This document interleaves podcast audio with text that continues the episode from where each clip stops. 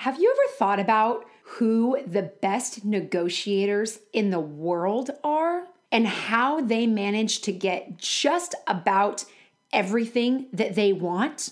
All of that and more on today's podcast.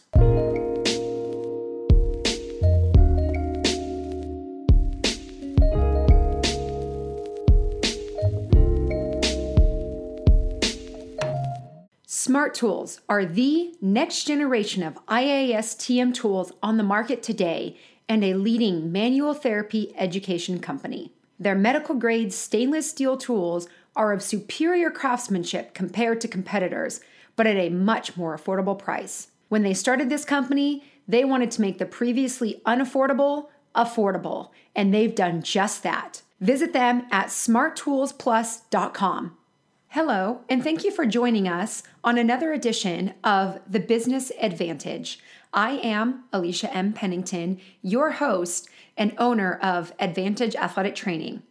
Today, we're talking about negotiation. Before I get started, I wanted to let you know that we've decided to start a new segment on the podcast where we encourage our listeners to share what they are doing on a daily basis, and we will reply, retweet, or promote the post if hashtag that's business is used. We want to show you how so much of what we do on an everyday basis has business intertwined with it. Now, let's jump right in. With the ever present discussion in our profession of increased value, a way each of us can contribute is by negotiating for ourselves understanding theory around negotiation, but also what to bring with you to the table in a negotiation are important aspects to advancing our profession forward. Let's start simple with the definition.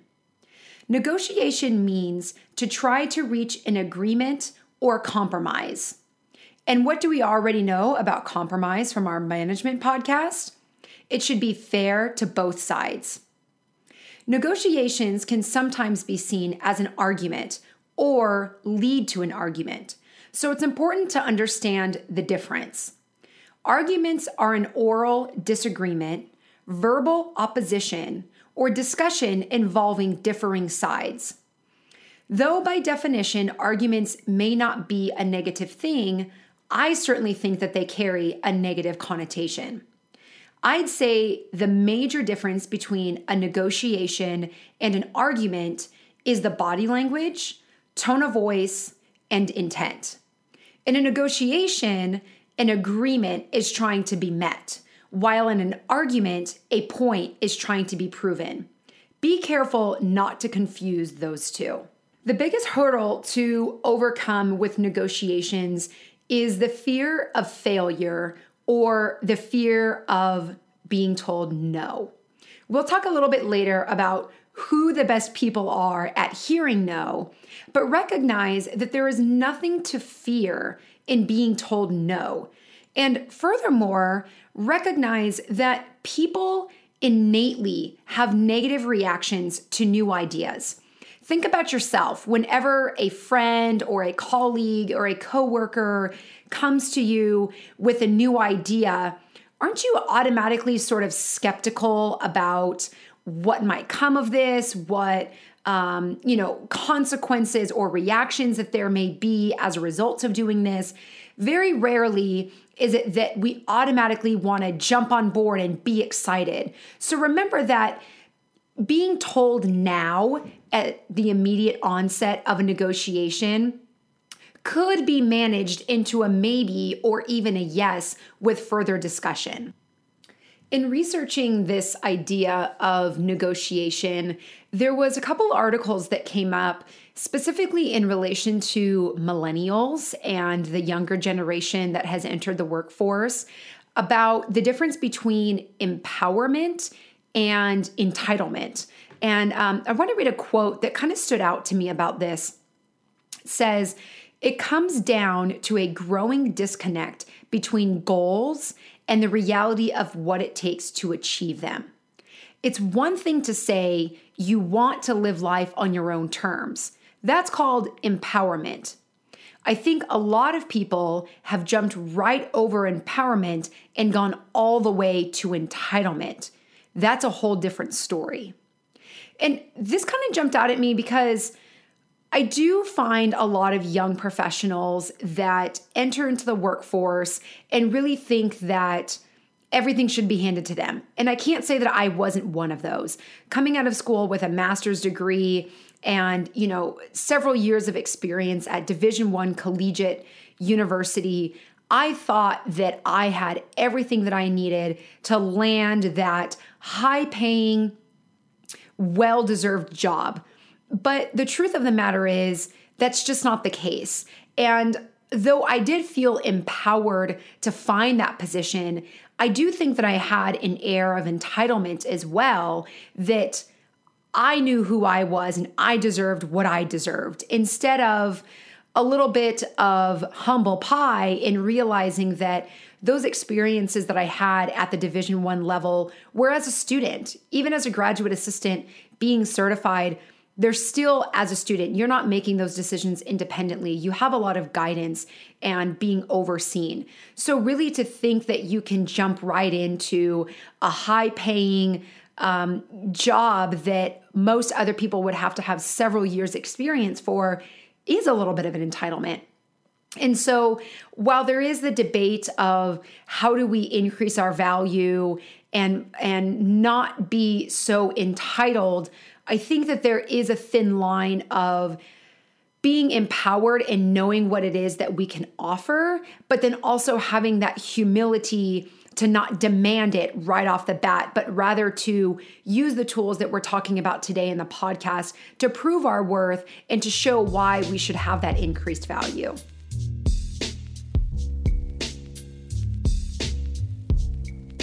Okay, let's first discuss some overarching principles that apply to negotiating.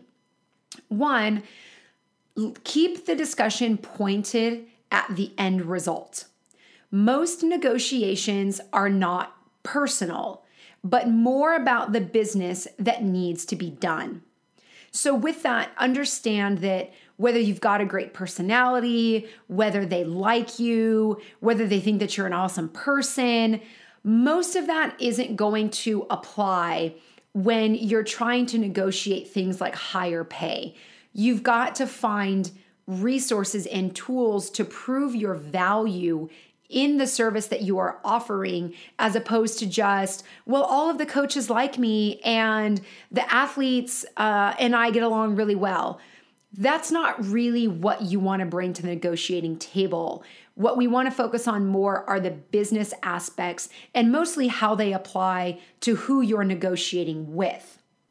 On the topic of value, one thing that we all have to understand is that as a society, we have agreed that the way we are going to value something is by the price and or the monetary compensation that we've put on it. Look at the example of the salary that athletes get versus the salary that a teacher gets. Athletes have been deemed entertainment, and therefore the value of them from TV contracts, endorsements, other branding deals have been made higher because we as a society value entertainment.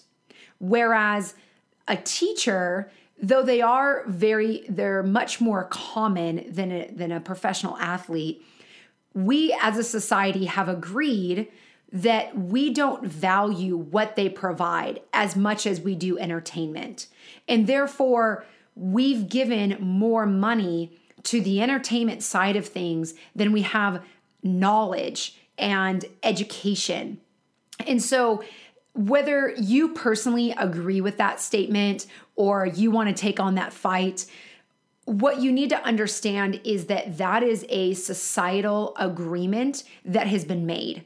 So, walking into a negotiation, already having understood that, whether you accept it as a truth for yourself or not, is going to take you a lot further in understanding why them on the business side of things aren't necessarily going to see the value that you see. One of the most common ways that we as athletic trainers and really society, as we just spoke about, determines the value of a position is by how much money that they are compensated. And so when you're going into a negotiation asking for more money, there's things that you need to ask yourself prior to going into there to understand why it is that you want that increase in money. So, what is it about that money that you value the most?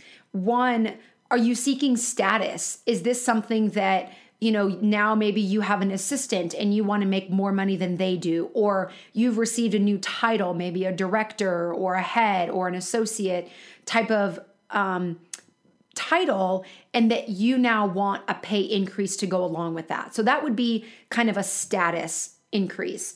Maybe um, your rent or your mortgage has increased, and therefore, to keep up with your monthly bills, you need to make more money at work. Maybe you're saving for a new car or looking to go on vacation or put, put more money towards your college debt or your kids' college accounts. Those are all examples of what you need to keep in mind when you're going into a negotiation. Is it $200 more per month that you need to bring home? Is it $50 more? Is there a target dollar range that you feel that you need to arrive at in order to achieve the status that you're looking for in that new title. And being able to explain those things during a negotiation will get you much further than just well, I want to make more money, or I've been here X amount of years and I want to raise. There's really more that you need to bring to the table in terms of why you need that increase and how you think that you've arrived at that increase in order to achieve getting it.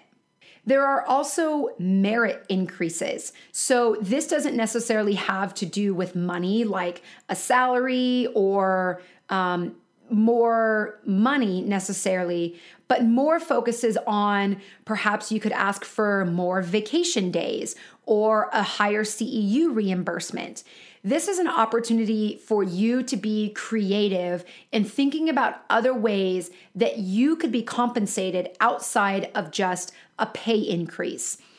This is something for you to keep in your back pocket if you go in for a pay increase and they say, we don't have the money, or you don't meet the qualifications, or we're just not willing to do that.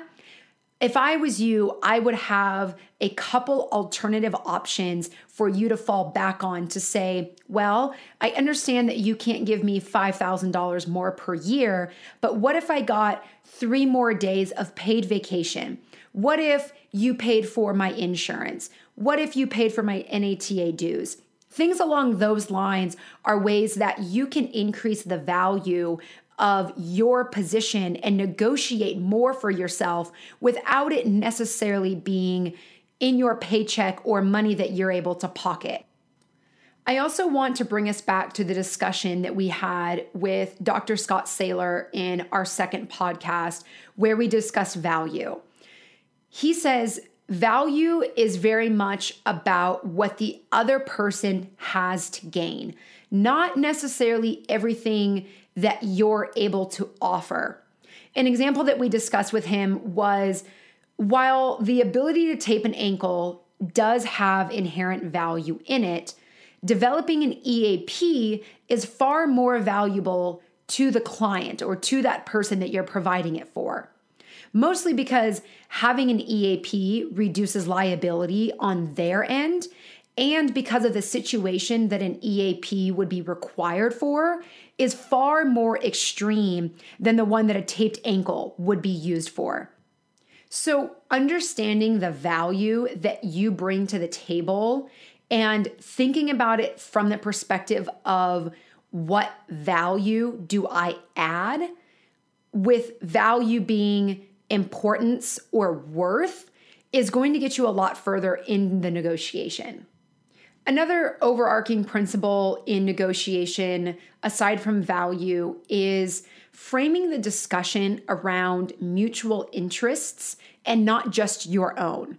So, let's say, for example, that the school or administration wants you to be present during off season conditioning.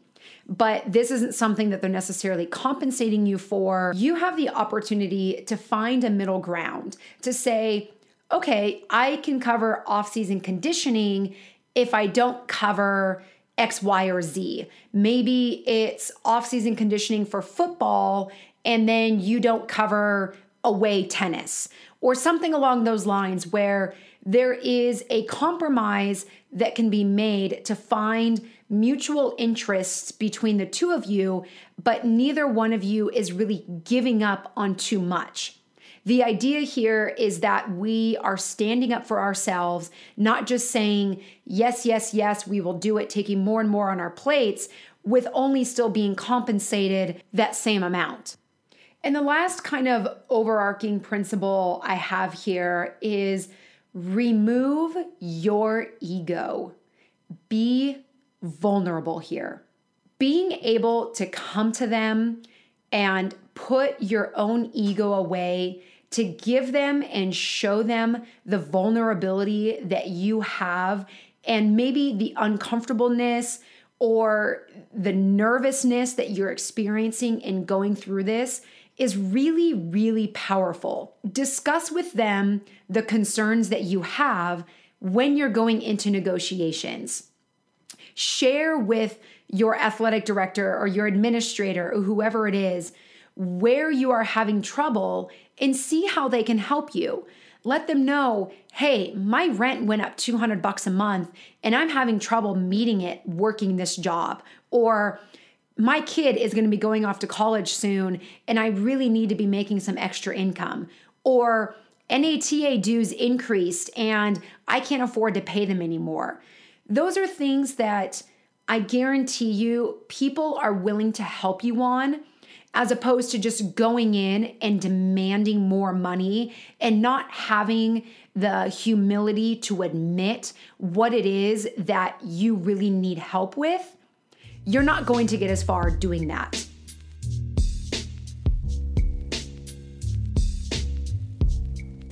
So now that we have an understanding of sort of the principles or the theories that we should use going into it, understanding our value, framing this around mutual interests, and removing your ego, we can move forward to what are some of the resources that you can use to optimize your negotiating power and what you bring to the table. My biggest piece of advice here is do your research. For an already established position, there are so many resources on NATA. For example, the NATA value model. This was originally developed for the college and university. It is a spreadsheet essentially where you go in and plug in the different sports that you have, how many athletes are in each sport, the number of days or seasons that you cover, the number of travel days, the number of home days, the number of practices.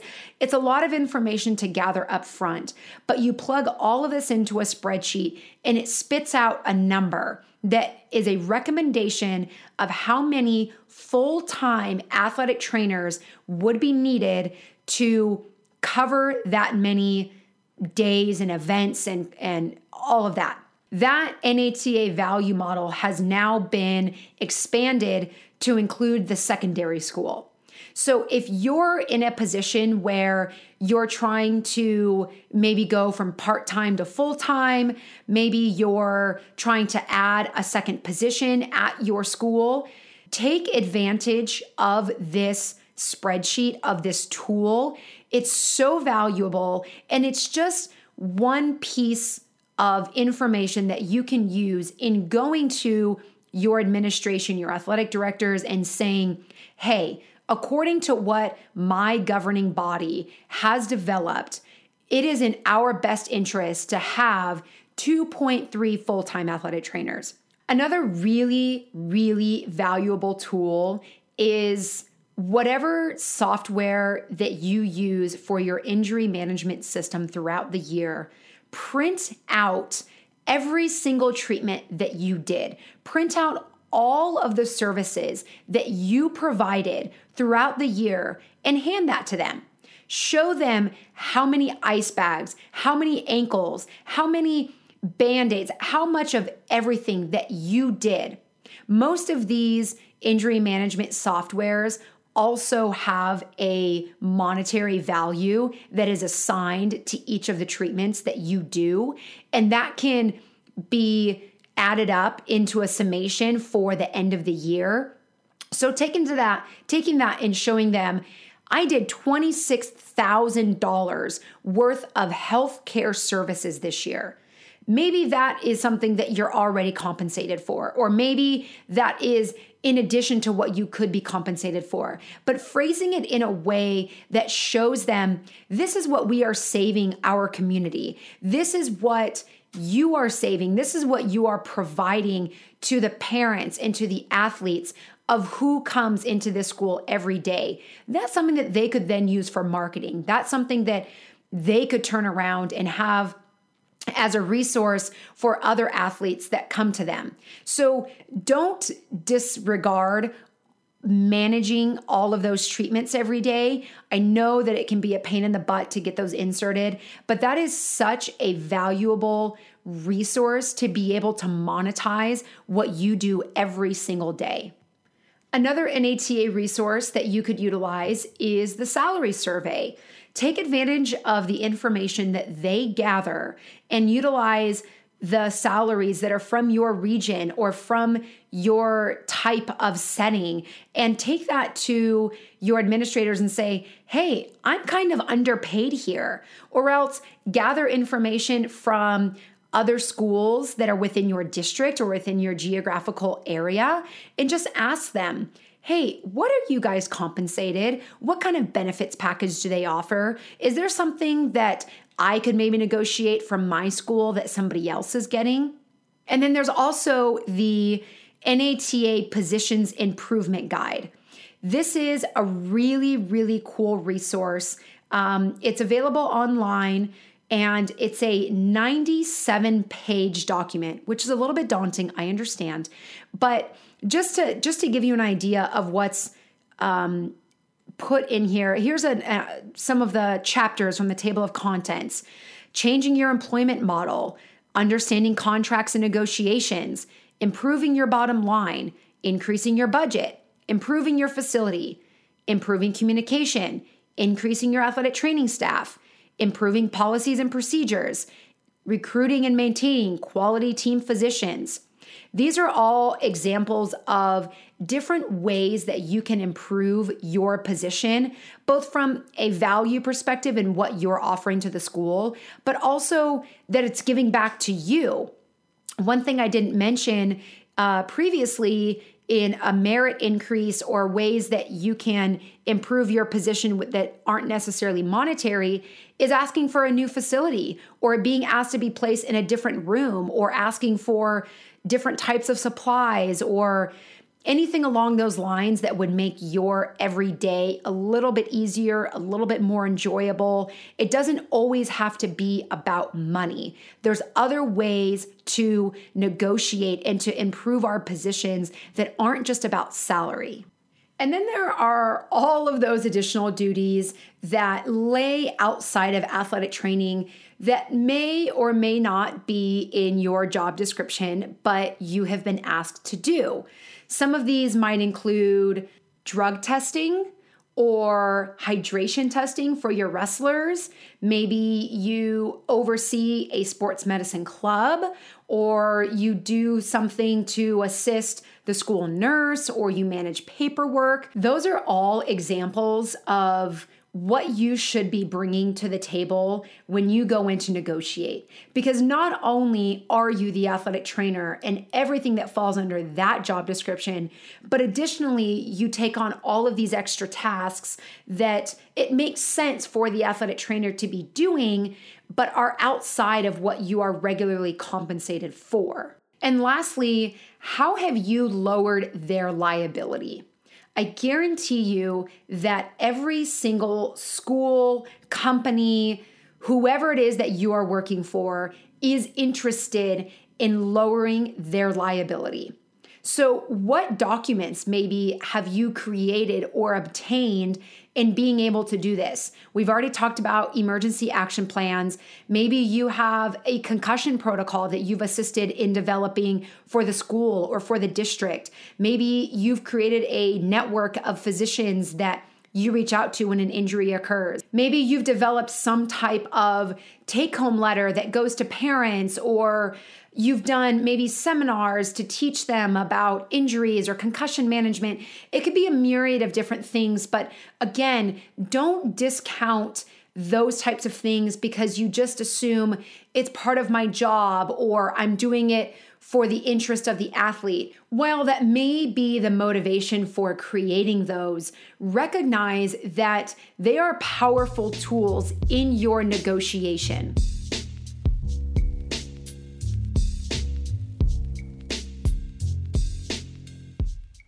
Advantage has teamed up with SoCal Youth Rugby to provide athletic trainers at all matches from Orange County to San Luis Obispo. If you are in Orange County, Los Angeles County, San Bernardino, Santa Barbara, or San Luis Obispo areas and looking for contract work on the weekends, visit our website, theadvantage.com, for more info and to apply. So then let's move forward to talking about creating new positions. Those were all examples of resources that you could use if a position already exists but maybe you're trying to add a new position like a secondary one, or maybe these are brand new positions to an organization. This is a major area that we advantage focus on is adding athletic training positions where they haven't been before. We've been extremely successful in doing this. We now have athletic trainers in 18 high schools across Orange County and LA County in Southern California. And pretty much every single one of these schools is an area where they have never had an athletic trainer before. So, um, you know, the the primary job and responsibility in creating a new position is education. The person who is going to be adding this position has to understand who an athletic trainer is and what they can provide to their organization. You're really not going to get very far if they don't even understand that. And to be honest, you probably won't even get a meeting. You won't get in front of them if you haven't at least covered that. So, it's highly likely that if you're already setting up a meeting or you're presenting a proposal, then they already know who an athletic trainer is. But don't take that for granted. Still do your due diligence to educate them about our level of knowledge, the certifications that we hold, our master's degrees, and and um, our transition to entry level math. Again, some of the information that NATA puts out is really, really valuable. They created a flyer a couple years ago that is, it's called AT, not trainer and it's a one page flyer that on is two columned. On one side it has a, a, personal trainer. On the other side it has an athletic trainer. And it's just bullet pointed of the difference of level of education uh, and what we do that is personal trainer versus athletic trainer, I take that to all of my meetings and just show them hey, I know that we're oftentimes confused with this. You may or may not know the difference, but just in case you don't, here's a flyer. I have also used articles from news about athletic trainers who have saved lives.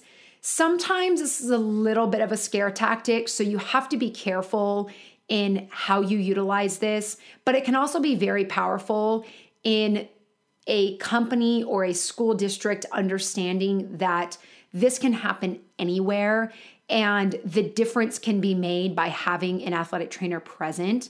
So, focusing on those articles that really name the athletic trainer and that really emphasize the fact that their use of an AED or their early administration of CPR is going to bode better than just, oh, a, a coach noticed it and they called the athletic trainer um, because oftentimes this doesn't translate as well as the athletic trainer was there and they noticed it and they saved the life. So, if you can find one or two articles to include in your presentation, I think that that's valuable. I wouldn't spend a whole lot of time focusing on this because it is a little bit scary for them to think about.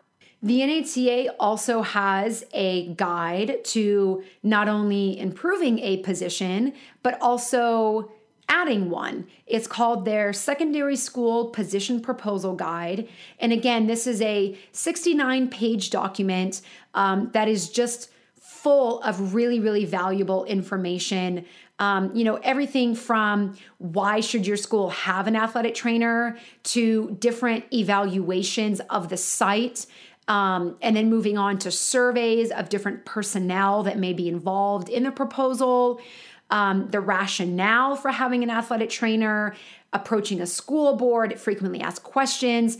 A really, really valuable tool here if you feel like you kind of need more of a step by step and instructional help as to how to develop these new positions. Another thing that we as Advantage do that I would recommend for anybody else is we bring a resume. Uh, our company has its own resume of companies that it's worked for, different impacts that it's made uh, across different organizations. We have professional references. And so, if this is something that you're interested in doing, adding a new position, I would create your own resume of either your specialty in developing new positions. Maybe this is something that you've done at another school or you did at a clinic that you worked for, or else use your own personal resume to validate what it is that you are asking to be added here. And then lastly, develop sort of a proposed plan of how will this position make an immediate impact on what is currently happening. So maybe you've been able to gather a little bit of information about their injury rates, or maybe you know nothing about what is already happening at the school, but you can still say, we can develop emergency action plans. We will meet with coaches to, um, you know, discuss concussion protocol, and uh, you know, we can hold safety meetings. And there's things that you can present in a plan of how an athletic trainer would automatically make a campus safer and would immediately have an impact without having any prior knowledge of what it is that they're dealing with.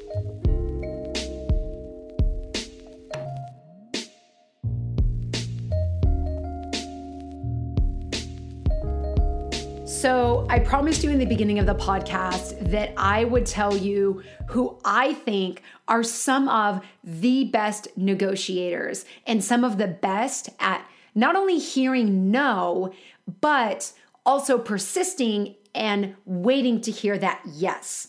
Can anybody guess what they are? Children. They are the best negotiators. How is it that with very little power or authority, they seem to be good at getting whatever they want? Here's my analysis on that. First of all, they ask for everything. No concessions are made up front. Simply ask for more and you get more. So, next time you're entering into a negotiation, bring everything to the table not just a few things. Secondly, they don't accept no as a final answer, they use it as a starting point. As mentioned already, people typically have a negative reaction when they hear things for the first time. So don't think that a no has to be final or that another solution can't be found. Next, they form coalitions. This is my favorite. Opposite parent, grandparents, friends as parents, they find other people to rally their cause. And you should do the same. Use your research to find other athletic trainers who are getting what you want, or use the resources that we've already mentioned, such as those on the NATA website. Also, they play naive. Have you ever seen a kid who doesn't want to do their homework and somehow coerces his parents into sitting and doing it with them, all it takes is an I don't understand or I don't know how to do this. And there the parent is. Take a lesson from their book. Be vulnerable. Admit the areas that you are unaware of and ask for assistance in understanding them. The people sitting on the other side of the table won't be enticed to negotiate with a know it all. Lastly, kids are persistent. Their tenacity is what eventually wears us down.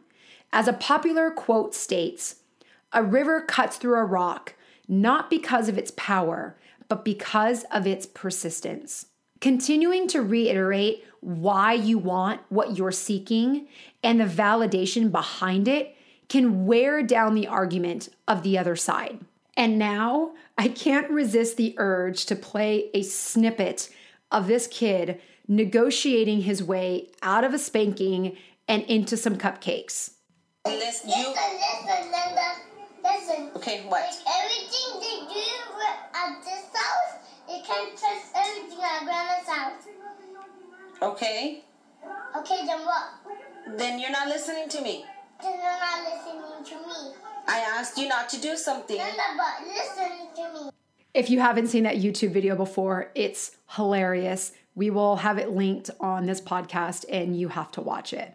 So, with all of that, what can you do today to make your negotiating power higher for the future? What documentation could you be utilizing or developing? And what questions could you be asking yourself, your employer, or your peers in an effort to increase the value of your position, thereby increasing the overall value of the athletic training profession? Thank you for listening today. If you are liking what you're hearing in our podcasts, please subscribe to us on iTunes or SoundCloud and share it with other athletic trainers or leave a comment on our social medias.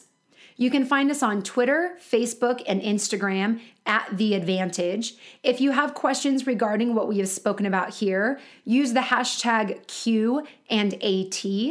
And don't forget to share your everyday happenings with us so that we can show how hashtag that's business. Thank you to Mr. Logistix, who created the sound that you've heard throughout the podcast. And on our next episode, we will be discussing professional etiquette.